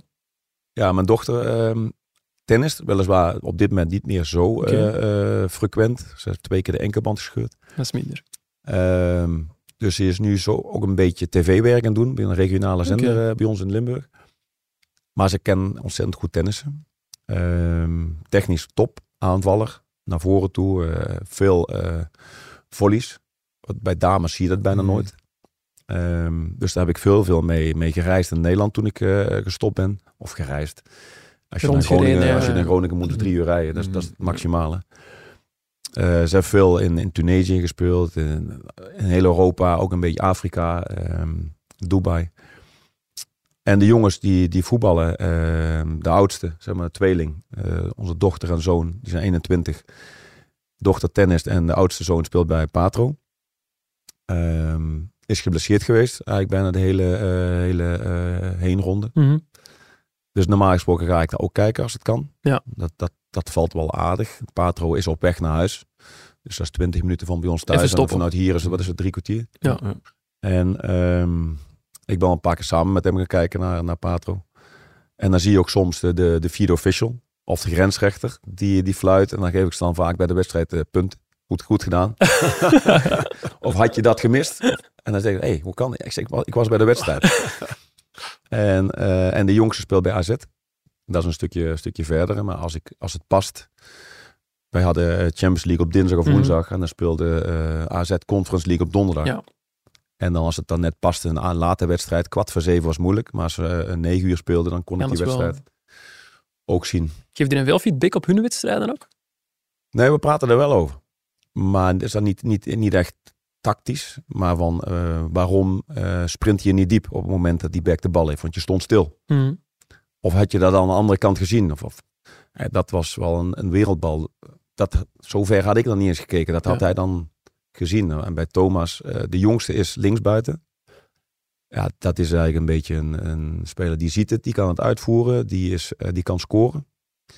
Een totaal andere voetballer dan, eh, dan de oudste. Die lijkt meer op mij. Speelt op middenveld, verdedigende middenveld. En die heeft structuur nodig. Ja. Dus de jongste, Gaan. Die doet acties maken. Die, die kan ook zonder structuur voetballen. Met structuur is hij eigenlijk nog beter. Mm. Maar de oudste heeft het elftal nodig. Dus weten waar je druk moet zetten. ehm, verdedigend, hoe je opbouwt, et cetera. En dan is die goed. Ja. Als hij in een elftal speelt waar, waarin die gewoon eh, overgelaten wordt. En, zoek maar uit. Dan is die, eh, dat gaat wel. Maar dan speelt hij niet zoals hij kan spelen. Nee. Ik heb gehoord dat de jongste, dat Mark Overmars, die heel graag naar Antwerpen wilde halen ook. Dat hij eh, wel geïnteresseerd was. Zag u dat ook zitten? Nou, dat klopt. Mark, wil- Mark vindt hem eh, heel interessant. Ehm, omdat hij wel kwaliteit heeft in in individuele actie. Hij Mhm. scoort, hij heeft rendement. Ehm, en daar hebben we er samen ook heel erg over gesproken. Toen zei Ruben eh, zei gelijk al, nee, Gaan we zelf niet. dat doe ik niet. En zou u, dat, zou u het kunnen, denkt u? Ik denk het wel. Alleen op dit moment is het heel moeilijk. Omdat die jongens, 19, eh, dan is die op dit moment nog geen vaste basisspeler. Ja. En dan krijg je toch altijd discussie. Waarom speelt hij als hij niet goed speelt? Hè? Als hij goed speelt, is geen probleem. Nee. Maar er zijn, komen altijd momenten van dat je een keuze moet maken. eh, of ik haal hem eruit. En waarom laat hij hem staan? Ja, daar moet je eigenlijk voor zijn. En als hij misschien een aantal jaren verder is. En hij heeft die status van echt basisspeler. Ja, dan, wordt maakt het dat minder. Dan is natuurlijk. makkelijker. Ja. Ik heb ook een paar eh, luisteraarsvragen gekregen over Antwerp. Eentje daarvan is Vermeer en Van Bommel op het middenveld. Zou dat een goed duo geweest zijn? Dat is zo mooi. Ja, dat, dat past misschien wel, ja. Ja. Ehm, niet dat ik alleen van het eh, eh, schoffelen was. Ik had wel functionele, functionele techniek. Ehm, maar ik denk dat dat wel past. Kijk, we zijn alle twee misschien wel een beetje... Arthur kan ook van, van, van box tot box spelen. Dat kon ik ook, alhoewel ik meestal bleef staan. Tot aan de eh, cirkel eh, van de andere helft. Mhm. Omdat dat voor het elftal vaak beter was. En ook slim zijn. Niet meer lopen dan nodig was. Ehm, maar dat zou wel een leuk elftal zijn. Ja, is dat eigenlijk het mooiste, mooiste dat er is? Zo werken met talenten als Vermeer en Eli- Elie Kenna, die, die jongens laten doorbreken. Ja, dat is, dat is heel mooi. Omdat je die jongens nog echt ehm, ja, kan vormen, is misschien het verkeerde woord. Kijk, als trainer zijnde ehm, wil je eh, het individu beter maken. Mhm. Maar dat gaat bijna niet. En dat klinkt heel stom wat ik nou zeg. Dat je een speler bijna niet beter kan maken. Maar mijn idee is, als het elftal beter wordt, wordt het individu ook beter. Dus als het elftal structuur heeft, Mhm. weet wat ze moeten doen als ze de bal hebben, als ze de bal niet hebben en alle, alles wat er tussenin zit, dan kan het individu uitblinken. Dan word je dus nog beter, want je weet, ik moet mijn taak uitvoeren en daarbinnen heb ik mijn eigen kwaliteiten. Ja. En die kun je dan nog verder ontwikkelen, omdat het elftal beter speelt. En ik kan wel eh, eh, tegen Arthur zeggen van, hey, je moet dit beter doen of je moet daar staan. Mhm. Het enige wat ik hem kan zeggen, of een aantal dingen, is dat hij altijd oriëntatie moet hebben. Dat heeft dat, hij, ook wel. dat Ja. hij altijd moet weten, waar sta ik? Is de bal uit? Kijk om je heen. Waar sta ik? Waar is mijn medespeler? Is die op het letten? Moet ik misschien een beetje een stapje naar links zetten om ruimte te maken voor die ingooi dat ik hem weer de andere kant op kan kijken? Kan ik Ja. hem in één keer andere kant op spelen? Of waar staat mijn spits? Altijd kijken. Nooit stilstaan. Het spel ligt nooit, ligt nooit stil. De bal is uit, maar het spel ligt niet stil. Je moet kijken. En dat is met, met iedere individuele speler. Kun je hem zo tips geven. Maar ik kan niet, een speler kan ik bijna niet leren hoe die een bal aan moet nemen. Hoe die een bal aan moet nemen. Je kunt het wel oefenen. Maar ik kan niet exact zeggen, als die bal nou zo komt, moet je een klein hupje maken om de snelheid uit de bal te halen en dat hij niet stuitert. Nee, Nee, dat, moet gevoelen dat, kan ik wel zeggen Ja. en dan moet die speler nog steeds gaan oefenen. Gaat hij dat leren? Ja of nee. Maar ik moet hem in een functionele situatie krijgen dat hij zoveel ruimte heeft dat hij die bal altijd aan kan nemen. Er zijn inderdaad zoveel situaties in voetbal. hè. Elke, elke seconde is, is anders. Iedere bal is de bal, anders. de Je krijgt hem ergens anders. Ja, Je de bal komt anders. Je, Ja. je, een tegenstander staat dichter, is wat verder weg. Dus Ja. eh, Is dat het Dat grootste is- talent waar u al mee heeft gewerkt, Vermeeren? Want u hebt ook al bij Wolfsburg gezeten, bij Ja, PSV. ik heel mooie namen. ehm, Arthur is, is puur, puur talent. Kijk, hij, hij ziet het en hij kan het uitvoeren. Ja. En soms heb je ook spelers die zien het en die kunnen het niet uitvoeren. Maar hij heeft beide. Dat is veel, hè? En hij heeft het fysiek, ook al is hij niet groot en sterk, hij kan blijven lopen. En heel Hij kan- snel, hoorden we Hein van Azenbroek zeggen daar straks. Op het juiste moment kan hij, eh, eh, op Snel. het juiste moment is hij er. Ja, op het juiste snel moment weet hij wanneer hij snel, eh, zijn topsnelheid kan misschien nog iets hoger zijn. Maar goed, dat kun je niet eh, met drie kilometer per uur eh, Nee, nee. versterken, maar dat hoeft ook niet. Hij hoeft ook niet super snel te zijn. Als je van, van de snelheid een beetje hebt en de rest heb je Mhm. alles, is meer dan genoeg. En als je eh, de spelers vergelijkt waar ik mee gespeeld heb, is misschien Vermeeren samen met eh Iataren Ja, Ja, van PSV. PSV. ja, ja. Mo, eh, Mo Iataren. Waarin het zijn carrière echt als een komeet ging. Ja. En ehm, ja, het klinkt gek. Vanaf het moment dat ik ontslagen werd, is het met hem ook minder gegaan. Nooit en meer goed En gekomen. dan kom je misschien weer een beetje bij het verhaal uit Anthony Valencia. Mhm. Mootje, een jonge jongen. Ik had hem in de jeugd, zat hij een elftal onder mij. Heb ik hem al een paar keer mee laten trainen. Ehm, in mijn eerste jaar PSV ehm, hebben we hem, denk ik, in de winterstop erbij gehaald. Mhm. Trainingskamp in Qatar. Daarbij gehaald is hij gaan eh, spelen, denk ik. Volgens mij wel. Hij heeft zich doorontwikkeld, werd basisspeler. Was de beste speler op het veld van PSV Ajax. Veruit de beste speler. Maar daar zat ook tijd in. Ik stond met hem na een training, stond ik met hem te tafeltennissen. Ja, een trainer met een, eh, met een speler tafeltennis. eh, dat- dat- Gebeurt niet zo vaak. maar hij voelde zich fantastisch. En ik kon alles met hem doen. Ja. Ik kon hem, eh, ik kon hem eh, aanpakken. Ik was positief. Ik kon hem beeld laten zien. Ik kon hem zeggen, maar dit moet je doen, dat moet je doen. Misschien kun je dit toevoegen aan je spel, et cetera, et cetera. Daar was je helemaal mee bezig. En we speelden ook eh, eh, ergens voor. En ehm, ik moest eigenlijk taart, als, als we, volgens mij moesten we tien potjes, 10 tot de 21. En dan wie het eerst bij de 10 was, die, ehm, want we deden er volgens mij drie of vier per dag. En ehm, hij moest dan ehm, van die, van die eh, Arabische, ik, ik heb natuurlijk in Saudi-Arabië gewerkt met mijn schoonvader. Ja. Had je van die hele lekkere eh, koekjes vol met suiker. Mm. En ik zeg, "Boah, die zijn zo lekker. Ja, ja, coach, ik weet waar ik ze kan halen. Ik zeg, nou, spelen we daarvoor? Als jij verliest, wil ik zo'n bak hebben. Ja. Alle soorten. En als, eh, ik zeg, nou, als jij dan, als jij dan eh, wint, want je gaat toch niet winnen, maar, maar zeg maar. en zei, ja, Een basisplaats. Ah, Uiteindelijk heb ik gewonnen, maar ik heb nog steeds niks van hem ontvangen. dus ik ben nog steeds aan het wachten op die, op die doos. ik nog eens gaan vragen. Ja, ja precies. Met eh Georges hebben jullie nog een fenomeen in de ploeg naast Arthur Vermeer. Gaat misschien iets minder over dan over Vermeeren. Maar ik had het er daar straks met Frankie over hem. En hij was al wel onder de indruk van hoe, hoe Jansen en hij samenspeelden. Vooral in de wedstrijd tegen Anderlecht ook. Ja, niet alleen die wedstrijd, ook tegen Charleroi. Dat toen je Ja. Heel snel de, de wissel eh, maakte. Ehm, en ik, ik was toevallig, alleen niet toevallig natuurlijk, een beetje op, als voorbereiding op dit gesprek, was ik zo een keer door de resultaten gegaan van Antwerpen. En oké, ja, de drie 0-0's na elkaar. Eh, RWDM, Gent, hier thuis, dan KV Mechelen. En dan keek ik ook, ja, de vervangingen. Eh, dus daar heb je, heb je daar dan in geen van die wedstrijden overwogen om met de twee te spelen? Want dat is eh, niet gebeurd, niet, niet van aanvang, maar omdat er maar geen eh, doelpunten vielen. Oké, twee gemiste penalties tegen RWDM, dat is zeer uitzonderlijk, dat snap je. Maar ehm, ja, als je ziet hoe, goed dat marcheert, ik ga niet zeggen van in het begin van de match, want dat is altijd anders, dat snap ik, maar op het moment dat het wat, minder gaat, uh, heb je dat nu ja, twee keer of twee of drie keer al fantastisch gedaan. Waarom voordien nog niet, in die matchen niet? Uh, wat, is het verschil dan in die paar maanden?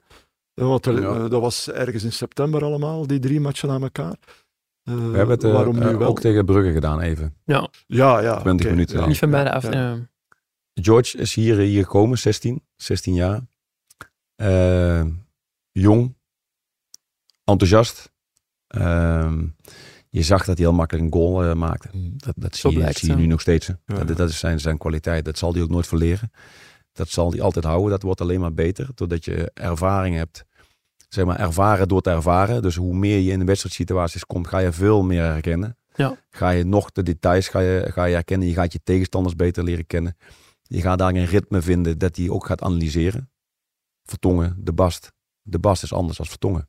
Waar ga je staan? Ja. Een lange bal. Dat zijn allemaal kleine details die, je- die, die je hem probeert bij te brengen. Die hij dan ook zelf gaat ontwikkelen. Mhm. Want je gaat zo meteen, kom je op, op een hoger niveau. Daar gaat het echt om de details. Hij begint hier. En ik had het gevoel dat, dat hij eh, ons spel, de structuur, de manier van druk zetten, eh, de intensiteit, daar moest hij aan wennen. Wat ook heel logisch is. Ja, normaal. Want hij, heeft nog, hij was nog geen Ja. basisspeler. Nee, nee, tuurlijk. Ja. Hij is er ook een aantal keer ingekomen bij, bij zijn vorige, eh, vorige club. Dus dat moet hij allemaal onder de knie krijgen, zo snel mogelijk. 6,5 miljoen, Dat is veel geld. is veel geld. Ja. Ja. 16 jaar, hij is nu, is nu 17. Eh, die ontwikkeling, wat hij nu de afgelopen maanden eh, gemaakt heeft, dat heeft ertoe bijgedragen dat hij nu op dit niveau zo speelt. Je ziet ook, hij loopt nu ook anders verdedigend. Dat hij, dat hij de looplijnen begrijpt, dat hij, eh, dat hij weet wanneer hij druk moet zetten, wanneer hij aanspeelbaar moet zijn. Ik heb er een hekel aan, niet bij George, maar in het algemeen, Mhm. met aanvallers. Als dus een bal teruggespeeld wordt naar een verdediger of naar een keeper en die bal wordt lang gespeeld. Of in het spel. In het spel, die bal wordt weggeschoten, krijg je vaak kopduels of de bal wordt van onze kant weer. Controle Naar voren geschoten. Ja. Als je dan buitenspel staat, Ja. word ik helemaal gek. Is het Ja. dat Dus je moet altijd in het voordeel zijn. Ja. Altijd voor je eigen speler staan. Dat als de bal bij je komt, dat je controle hebt of je krijgt een tik, waardoor je weer een vrije trap hebt in je voordeel, dat je weer kan voetballen. Ja. En eh, hij was daar niet consequent in. Dat is een klein voorbeeldje. Mhm. Maar dit is sowieso in het algemeen bij mijn aanvallers. Het Ja. is ook met buitenspelers of wie er ook speelt. En nu snapt hij het. Fysiek wordt hij beter. Tegen Liers had hij na 70 minuten kramp. Wat volledig normaal is. Want dat was volgens mij de eerste keer dat hij echt vol in de basis stond. Ja. Dus die minuten moet je hem geven. Dan moet je aanbieden op de training. Ehm, training is klaar.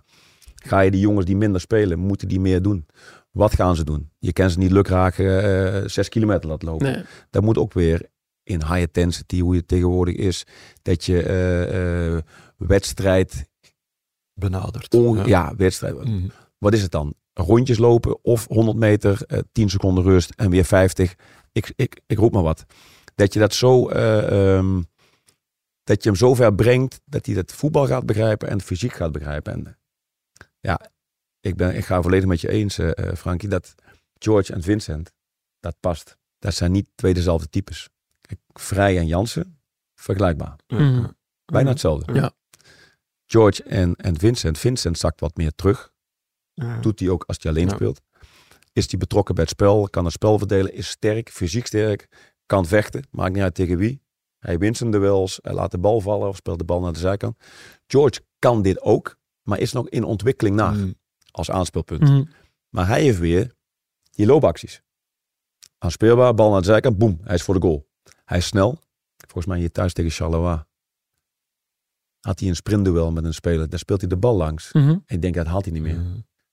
Toch nog. Daar haalt hij hem Ja. echt met twee meter verschil haalt hij hem in. Dus dat zijn andere kwaliteiten dan Vincent. En dat past. Dus je kan met Vincent eigenlijk eronder spelen of ernaast. Maar, dus, dus eh, het kan, het kan ja, ja, ja. Nee, nee, maar ik heb...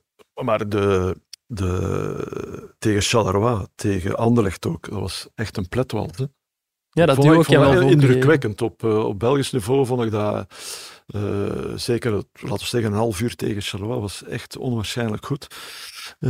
Dus dat is wel fijn om te weten, als je, Ja. als je nu achterkomt, dat je, dat je, dat je kunt zeggen, oké, Ja. eh, George erbij, drie, drie van achter, we hebben ja, Ejuk- Ja. Ejuke, Balikwisha, die drie dan nog op het middenveld. Ja, dat is echt eh, was Ja, ja. mooi om te zien, vond ik. Nee, dat, dat was met een bepaalde eh, intensiteit. Die, eh, ehm, dat is ook het, eigenlijk het voetbal, de intensiteit, het hoge druk. Ja. Zoals we graag willen spelen. En nu heb je er twee voorin. Mhm. Ja, dit was inderdaad het was een, een, een, een stoomwals. Tegen Anderlecht een beetje hetzelfde. Mhm. En je geeft 60, 70 meter geef je weg aan de tegenstander voor een counter. Ja. Maar toch hou je, voor 75% hou je de controle. Omdat je die bal snel terugkrijgt. Je hebt zoveel druk aan de flanken. Heb je zoveel dreiging. Je hebt twee spitsen. Je hebt spelers daaronder. We hadden nu- zelfs Koulibaly en Oh, Toby Mhm. nog in de spits staan Ja. tegen Anderlecht. Ja. En ook nog, we speelden eh, soms met één of twee achterin. Ja. Maar deze variant, vorig jaar hadden we ehm, één spits na, Mhm. eh, na januari, waarin Michael vrij weg was. We hebben dus elke keer met één spits variant gespeeld. Dit jaar, eh, we zijn kampioen geworden, wonnen de beker, op een bepaalde manier van spelen. We hadden nog Kelvin Stenks, creatief, super creatief, soms ook gevaarlijk om de bal te verliezen op eigen helft. Waardoor je eventueel een counter tegen krijgt. Maar het rendement was veel hoger dan het negatieve, zeg maar, Ja. het balverlies. Iedereen speelde tegen ons zoals ze normaal ook spelen. Dit jaar, Gent stond kop, als koploper. Ja. Komen hier naartoe, spelen 5-4-1. Wat ze nog nooit gespeeld Dat hebben. is een compliment voor jullie. Is een compliment voor ons. Alleen, wij moeten onze speelwijze ook aanpassen. Dus wij moeten ons doorontwikkelen. Waar we vorig jaar altijd de controle hadden van ons eigen systeem. Moeten we nu een antwoord vinden op meer verdedigende ploegen. En dat zie je ook. We hebben ontzettend veel balbezit. Ehm, we gaan steeds meer kansen creëren. Waarin we eh, dat vorig jaar minder hadden. Aan het Mhm. begin van het seizoen ook wel een beetje minder. Maar je moet jezelf ook doorontwikkelen. En eh, steeds wat nieuws vinden zonder alles overboord te gooien en het totaal anders te gaan doen. Want dan ben je ook niet meer geloofwaardig. Je moet ergens aan vasthouden. En dan ben je ook wel een beetje eigenwijs zijn als, als trainer zijnde. Dat je een filosofie hebt. En daarbinnen kun je veranderen. En dan met name ook de kwaliteiten van de spelers. Dus je kan 4-3-3 neerzetten. Eh, je hebt een middenveld met Yusuf, eh Keita, Arthur, zoals tegen? Barcelona. Nou, de- Dat speelde gewoon heel erg goed. Tegen Barcelona, die ook wel redelijk veel de bal had. Mhm. Je hebt eh, een middenveld, Arthur Vermeeren, eh Keita, Ekkelenkamp, zoals afgelopen zaterdag tegen, tegen Anderlecht. Dat is ander voetbal. Ja. Dat klinkt gek, want je hebt dezelfde posities. Alleen je hebt een individuele andere invulling. Ja, Dus dat betekent een andere nuance, een ander spel. Die speler staat op een andere positie, waardoor je een andere dynamiek, dynamiek krijgt. En zo moet je kijken van past alles bij elkaar. En soms denk jij dat past, maar dat past helemaal niet. Heel veel fans vragen zich af van Edjuke, hoe komt het dat dat zo lang heeft geduurd voordat hij in de basis kwam? Dat is exact hetzelfde als met George. Kijk, eh Chidi komt, eh, eh, heb ik even niet gecheckt, volgens mij eind augustus. Zeg ik dat goed? Vrij laat pas, ja. Geen groepsvoorbereiding gehad, individueel. Mhm. Thuis. En dan weet je zelf, eh, dan kun je geen groepstraining nabootsen. Dan kun je wel lopen, dan kun je fysiek redelijk in Ja. orde eh, Ja, blijven. dat is niet hetzelfde. is totaal anders. Eh, hier naartoe gekomen, dat hij kwaliteit had. Dat is duidelijk. Ja. is gewoon een van de beste spelers van de Belgische competitie. Heel gevaarlijk. Hè? Altijd dreiging als aan de bal Misschien is. overdrijf ik nou een beetje, Ja. maar in potentie is dit een van de beste. Hm. Gewoon specifieke kwaliteit. Die dribbel, die actie die hij heeft, zie je niet veel. Is hier naartoe gekomen, frivol.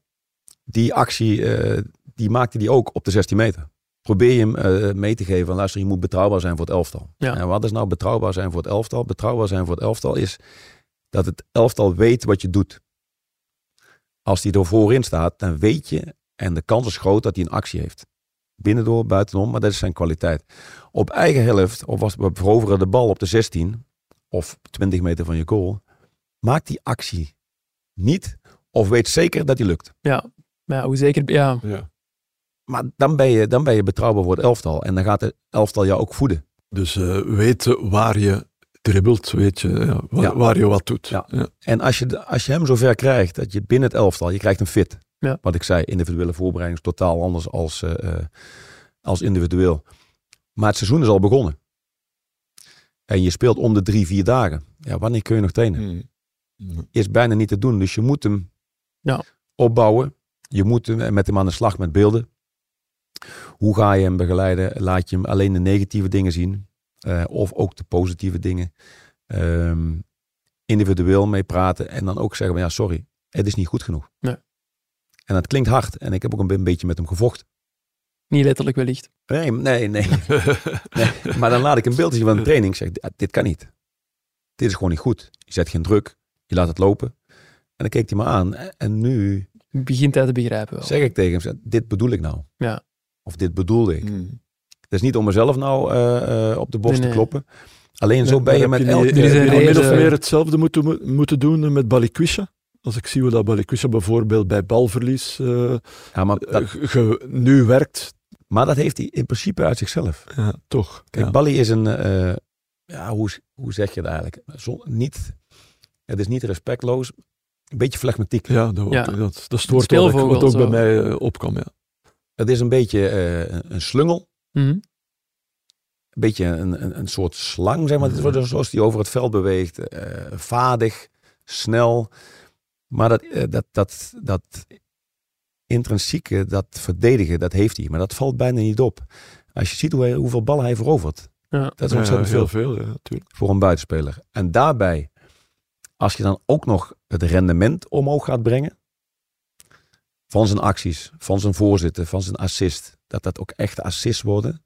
Niet de actie maken om de actie te maken, maar de actie maken op te scoren. Komt wel goed. Dan gaat zijn niveau, eh, zoals hij nu de afgelopen eh, maanden een aantal wedstrijden gespeeld heeft. Ja, dat, dat, is, dat is topniveau. Ja. En dat moet hij elke wedstrijd brengen. Ik heb eh, nog één luisteraarsvraag voor we overgaan richting onze afsluiter. En die is ja, geheel in thema, mag ik wel zeggen. Wat mogen Mark Overmars en Sven Jaak voor u onder de kerstboom leggen? Veel. Blijf lang stil. Dat we niemand verkopen. Niemand? Ah, oké. Is er sprake van misschien op dit moment? Nee, Nee. maar Dus er moet niemand meer bij voor u ook niet dan? V- Vind je dat je... eh, je hebt nu de lofzang eh, afgestoken van, eh van eh George van Ejuke. Eh, zeg je nu ook eigenlijk, we zijn sterker dan vorig jaar? In zijn geheel? We Eh, zijn collectief? ehm, Ook al, ook, ook al mede dat je hier eh, een jaar werkt ook met, met de jongens. we- ik, ik weet niet of we, of we beter zijn. Maar Maar- alleszins niet minder, hè, toch? Ja, maar ook omdat minder, we al langer bij elkaar zijn. Voilà, ja. En we hebben andere kwaliteiten erbij. Ejuke, George, Koulibaly, linksback. Dus we hebben een paar jongens hebben ehm, de vastigheid die we hadden vorig jaar, die is ehm, nog steeds aanwezig. Mhm. Alleen we hebben andere kwaliteiten erbij gekregen, waardoor je iets verrassender bent. Ja, ja. Iets aanvallender. Maar dat zie je denk ik ook aan de schoten die we op eigen goal krijgen. Die waren vorig jaar kregen we wedstrijden nul goals on target. Ja. Nu zijn we aanvallender. Is het misschien wat spectaculairder? Jullie voetballen nu beter dan ooit in mijn ogen. Maar dat, heb ik al, altijd gezegd. Dat zei ik aan het begin van het seizoen ook. Hè. Toen zeiden ze, ja, eh, drie keer 0-0. Eh, wat zeg je allemaal? Mhm. Alleen, ik zeg, we zijn beter aan het voetballen. Dat, dat voel je, dat, dat zie je op de training. We worden vaster. Ja. We worden stabieler. En ik denk dat dat misschien het beste woord is, dat we stabiel worden. We, ehm, we spelen nooit slecht. We spelen wel eens minder in de uitvoering. Mhm. Dat we minder kansen creëren. Dat, is, dat heeft te maken met de technische uitvoering. De Ja. individuele technische uitvoering. Hoe speel je ballen? Hoe nemen ze aan? Waardoor je een, een, een aanval kan versnellen. In plaats van vertragen. Als die bal een meter achter de speler gespeeld wordt. Ehm waar waren we eigenlijk? Over dat jullie beter dan ooit voetballen? Ja, ja, Ja. Goeie test. Ja, we, we, dus, dus deze, deze vraag stel ik ook soms, omdat ik het niet meer weet. Maar we spelen inderdaad beter dan vorig jaar. Alleen, voor mijn gevoel hebben we minder punten. Ja, ja, ja. Maar is bijvoorbeeld, League moet, bij ja, ik moet ook eerlijk zeggen, Barcelona bijvoorbeeld, daar heb ik allee, echt van genoten. hè. Ja, absoluut. Ik zat thuis, ik zat niet in het stadion, maar ik voelde ook... eh, Ik zat hier... Het ik was voelde er- het publiek, bij manier van spreken, tot in mijn zetel. En ook dan de manier waarop er gewonnen wordt, dan had ik zoiets van, ja man, Het voelde ook verdiend aan. hoe, ja, hoe geweldig is dat? En ook, ik moet, moet mij een klein beetje excuseren ten opzichte van jou. Eh, Want eh, na Shakhtar, ja, ik was daar ook eh, voor eh, Proximus eh, in Hamburg, zei onmiddellijk tegen Nicola de Brabander in het interview, we, we winnen van Barcelona. Toen dacht ik, maar wat zegt je nu, man? Waar haalt hij dat? Maar, dus ja, snap je? Heeft ook de lottocijfers ik moet voor ons? zeggen, ja, de match tegen Barcelona, moet, dat was geweldig, echt waar. Ja, maar dat, dat, is, dat is het gevoel wat je, wat je hebt. Ehm, en het is eigenlijk jammer dat je Porto, Shakhtar, eerste helft en. Barcelona Ja, ja, tuurlijk. Ja, ja. was vergelijkbaar niveau. Mhm. Ja. Ja, ja. Alleen, je bent het in de tweede helft bij je tegen Shakhtar en tegen Porto bij het volledig kwijt. Maar dat is ook weer de les wat je meeneemt, omdat we geprobeerd hebben om hetzelfde te doen.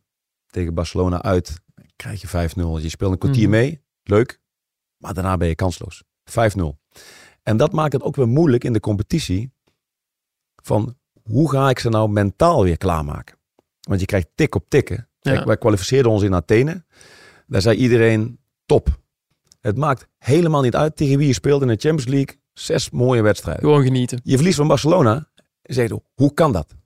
Ja, er zijn bepaalde wetmatigheden in het voetbal. Dat je eh, met tactiek, et cetera, kom je tot een bepaalde hoogte. En daarboven is gewoon ook individuele kwaliteit. Dat je tegen topclubs speelt die al jaren op dat niveau spelen.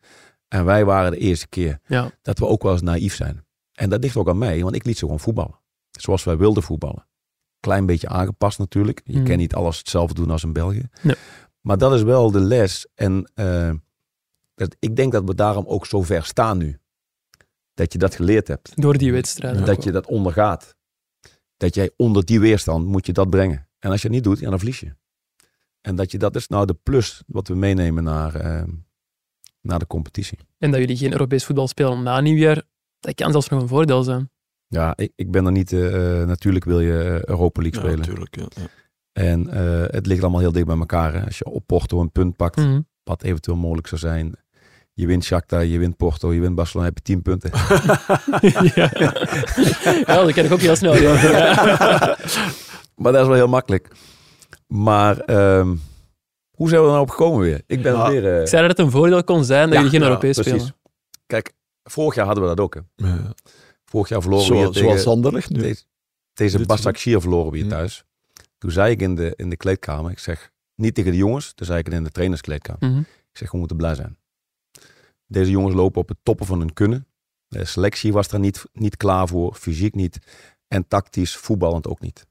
Zo eerlijk moet je gewoon zijn. Alleen, dat kun je niet, Kun je naar buiten dat kun je hier niet Nee. in de podcast zeggen op dat moment. Zo van, ik ben blij dat we uit de Conference League liggen. Ja, Nee, dat is raar. Wat zeg je nou? Ehm, maar die les en het trainen, trainen, trainen wat Anderlecht nu heeft. Ja, daar zitten vastigheden in het elftal. Dat, daar kun je constant trainen. Niet zoveel blessures. Natuurlijk ontstaan blessures. Mhm. Alleen geen vermoeidheidsblessures. En, en wij hebben echt op het toppen van ons kunnen eh, gepresteerd. Maar als je dat dan tegen eh, Leuven, tegen Charleroi, waarin je een wedstrijd om moet draaien. Je hebt dan Cerkelen op een zwaar veld. eh, moeilijke tegenstander die vechtvoetbal eh, spelen. Je hebt dan eh, Barcelona thuis, waarin je vol moet gaan. Mhm. Ik heb de data gezien. Je loopt gewoon een kilometer meer dan, dan normaal. Op een hogere intensiteit. Dat is gewoon het Zoals Champions. League niveau. Ja. En dan komt eh, Anderlecht, waarin je vroeg 1-0 achterkomt. Wat ze daar nog kunnen brengen, 90 minuten lang, ja, dat is wel goed. Dat is wel Ja. Waar je naartoe wil. Zei het al in het begin van de aflevering, de kerstperiode is aangebroken. Er is ook eh, de periode waarin de Pro League haar kerstactie organiseert ten voordele van United Belgium. Uh, mensen kunnen bieden op shirts van alle clubs die gedragen zijn door de spelers, maar ook op een aantal specials. En bij Antwerp is dat een, uh, een kader geschonken door de vrienden van Midvoor, van ja, het publiek op de Boszaal, op het moment dat Toby Alderweireld de titelgoal maakt tegen... Racing Genk, de ploeg waar jullie ook dinsdag tegen spelen. Die dag gesigneerd door Toby. We gaan uh, zelfs hetzelfde vragen aan de coach. Mensen kunnen bieden op dat kader en op de shirts op uh, ja, ja, de website van Matchworn Shirts. Die gaan wij uh, plaatsen, die link onder onze YouTube-aflevering. En daar kunnen de mensen dus bieden van 15 tot en met 30 december. Voor u, mooiste moment uit uw carrière? Of zijn er nog mooiere momenten? Nou, als je, als je die ontlading ziet op die foto, mm -hmm. Maar in alles wat er gebeurd is het afgelopen jaar, dat je uh, begint, uh, je wint negen keer op rij, daarna krijg je een dip. Um, er zit een WK tussen, uh, Lapart. Um, de maanden januari, februari, waarin je eigenlijk 15 punten achter staat op Genk en 8 punten op Union. Op een, op een speeldag, dan gaan wij naar Genk toe. Die win je, waardoor je eigenlijk weer alles aan, aan, het, aan het goedmaken bent. Op het eind van het seizoen speel je vier lastige wedstrijden tegen volgens mij Zulte, Kortrijk, Cerkelen. Waarin je op basis van het voetbal, van het kapot spelen, uh, op het einde scoort. Volgens mij 2-1, 2-0, 1-0. En dan kom je steeds dichterbij. Bekerfinale, een heel mooi parcours afgelegd in de beker. Je, uh, je speelt die play-off, wat onwaars, onwaarschijnlijk was, de eerste drie wedstrijden. Um, tegen Union haal je het niet. En tegen, tegen Genk maak je het af op een onwaarschijnlijk uh, moment. En dat is eigenlijk een beetje de manier waarop je tegen Barcelona ook een beetje wint. die ontlading. En je voelde in alles, hier in de stad ook, dat de club hierna verlangde, en hunkerde. Ja, En eh, dat, dat zie je denk ik in die foto misschien nog wel het beste. Maar ik zie het hier thuis. Ik heb toevallig tegen Barcelona de eerste keer normaal een goal gemaakt, want dan hoor je het lawaai. En dan zie je af en toe een keer een bekertje vliegen achter de goal. een bekertje. Ja. En, eh, en dan ben je dus aan het kijken wat er gebeurt op het veld. Of je bent even met je assistenten eh, bezig of met de, met de eh, medische staf. Maar bij Barcelona dacht ik dat het buitenspel was. Die laatste goal. Ah, je Ja. niet. Ja. Dus ik keek achterom en ik keek zo op de hoofdtribune. En ik keek naar de, eh, achter de goal de tribune. Ja, wat daar gebeurt. Ja. Die, die intensiteit op de hoofdtribune normaal gesproken is een hele rustige, nette Mm. tribune. Maar iedereen vloog over elkaar. Eh, eh, Dat is de eerste keer dat ik dat zag. Die, die, die, die emotie. Mhm. En dat zie je op die foto terug. Ja. Dus ik denk alles bij elkaar.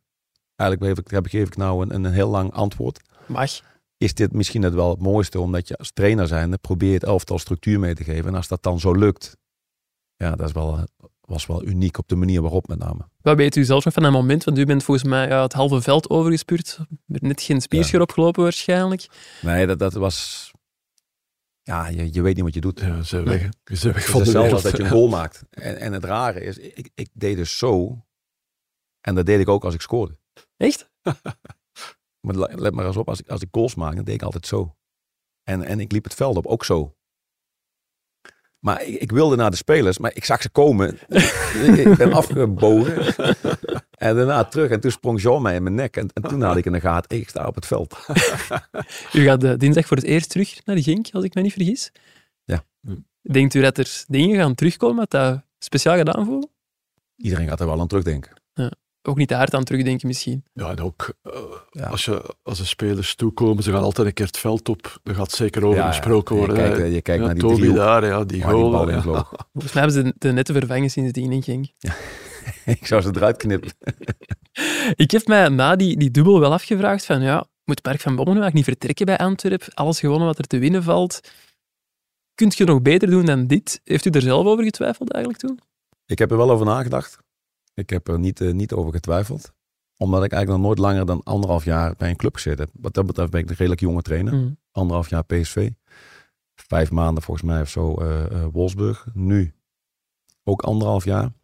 Maar eigenlijk wil je in alle rust werken aan een elftal. Mm. Zoals die ontwikkeling die we nu doorgemaakt hebben. Zeg maar, het, het voetbal, het vaste, het stabiele. het voetbal wordt beter. Je voegt steeds meer dingen toe. Ja, dat krijg je doordat je langer bij een club bent. Langer met spelers werkt. En het moet dan ook weer niet geen, geen sleur worden. Het moet niet...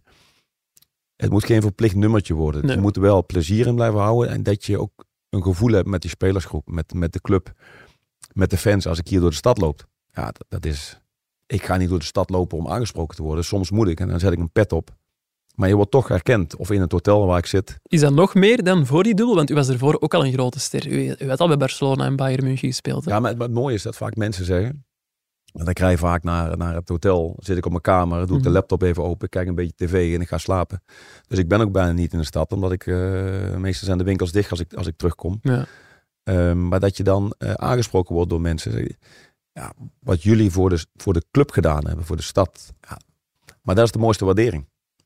En, en een terugkomend waarom ik eh, eh, niet vertrokken ben. Kijk, de jongens spelen ook bij, bij AZ en bij Patro. Dat is allemaal te bereiden. Ik zit om een uur, een kwartier, uur en tien minuten van, van thuis. Eh, familie kan hier naartoe komen. Ehm, ik overnacht hier een aantal keren in de week. Als ze vrij zijn, rijd ik even terug. Mhm. Alles past op dit moment. En voor mij hoeft het ook niet. Als ik, als ik ergens goed zit, is het hetzelfde als dat ik als, als speler was. Ik heb ook volgens mij zes jaar bij PSV gezeten. Een jaar maar bij Barcelona, maar ook 4,5 weer bij, bij Bayern München. Als het ergens goed is en je hebt de mogelijkheid om te presteren, dan, dan vind ik het wel, eh, wel goed. Er vroeg zelfs een luisteraar, zou u het zien zitten om de Ferguson van Antwerpen te worden? Ik vond het wel een mooie vraag. Ja, zo heb ik er nog niet eens over nagedacht. Nee, maar ja, het is zo- zoals u zegt, uw zoon zit hier in de buurt, u voelt zich hier goed. Die heeft er wel heel lang gezeten. en heel veel De gewonnen. ambitie Ja, van de klopt. coach Mark van Bommel is ook wel groot natuurlijk, kan ik me voorstellen. nee, maar ik vind, het, ik vind het echt topwerk. Kijk, de club, ik denk dat de club bij mij past. En, en, en ik pas ook wel een beetje bij de club. Als ik hier als voetballer eh, gespeeld Zou ook had, wel gewerkt hebben. had dat ook wel gewerkt, denk ik. Wij mogen trouwens ook een cadeautje weggeven, Frankie, met Shotcast. Ik heb hier eh, in deze zak, normaal gezien, als het goed gaat, een shirt van Antwerp zitten. Ik ga dat even pakken. Mooie shirt dit seizoen, hè? Vond je van het blauw? Eerlijke mening graag. Het is eh, een rood-wit shirt van Antwerpen. We gaan dat de Sebes laten signeren door Mark van Bommel. We gaan dat ook weggeven. Ehm, mensen kunnen dat winnen door te reageren onder onze aflevering op YouTube en door ons te volgen, het eh, kanaal van het Nieuwsblad op YouTube. Dan gaan wij de winnaar daaruit loten. Dan eh, denk ik dat we stil aan rond zijn met deze aflevering. Of Frankie moest in zijn grote boek nog vragen hebben voor u? Eh, nee, ik, had, eh, ik heb niet echt... Nee, ja. Eh, wat vind je van België eigenlijk? Je bent hier nu anderhalf jaar. Ik En, ben, en, en allee, los van de competitie van gewoon België. ik ben ehm, in Maasbracht, vlakbij eh Maasijk, Mhm. ben ik opgegroeid. Eigenlijk zit je daar eh, dichter bij België dan bij Duitsland, maar je zit er middenin. Ja.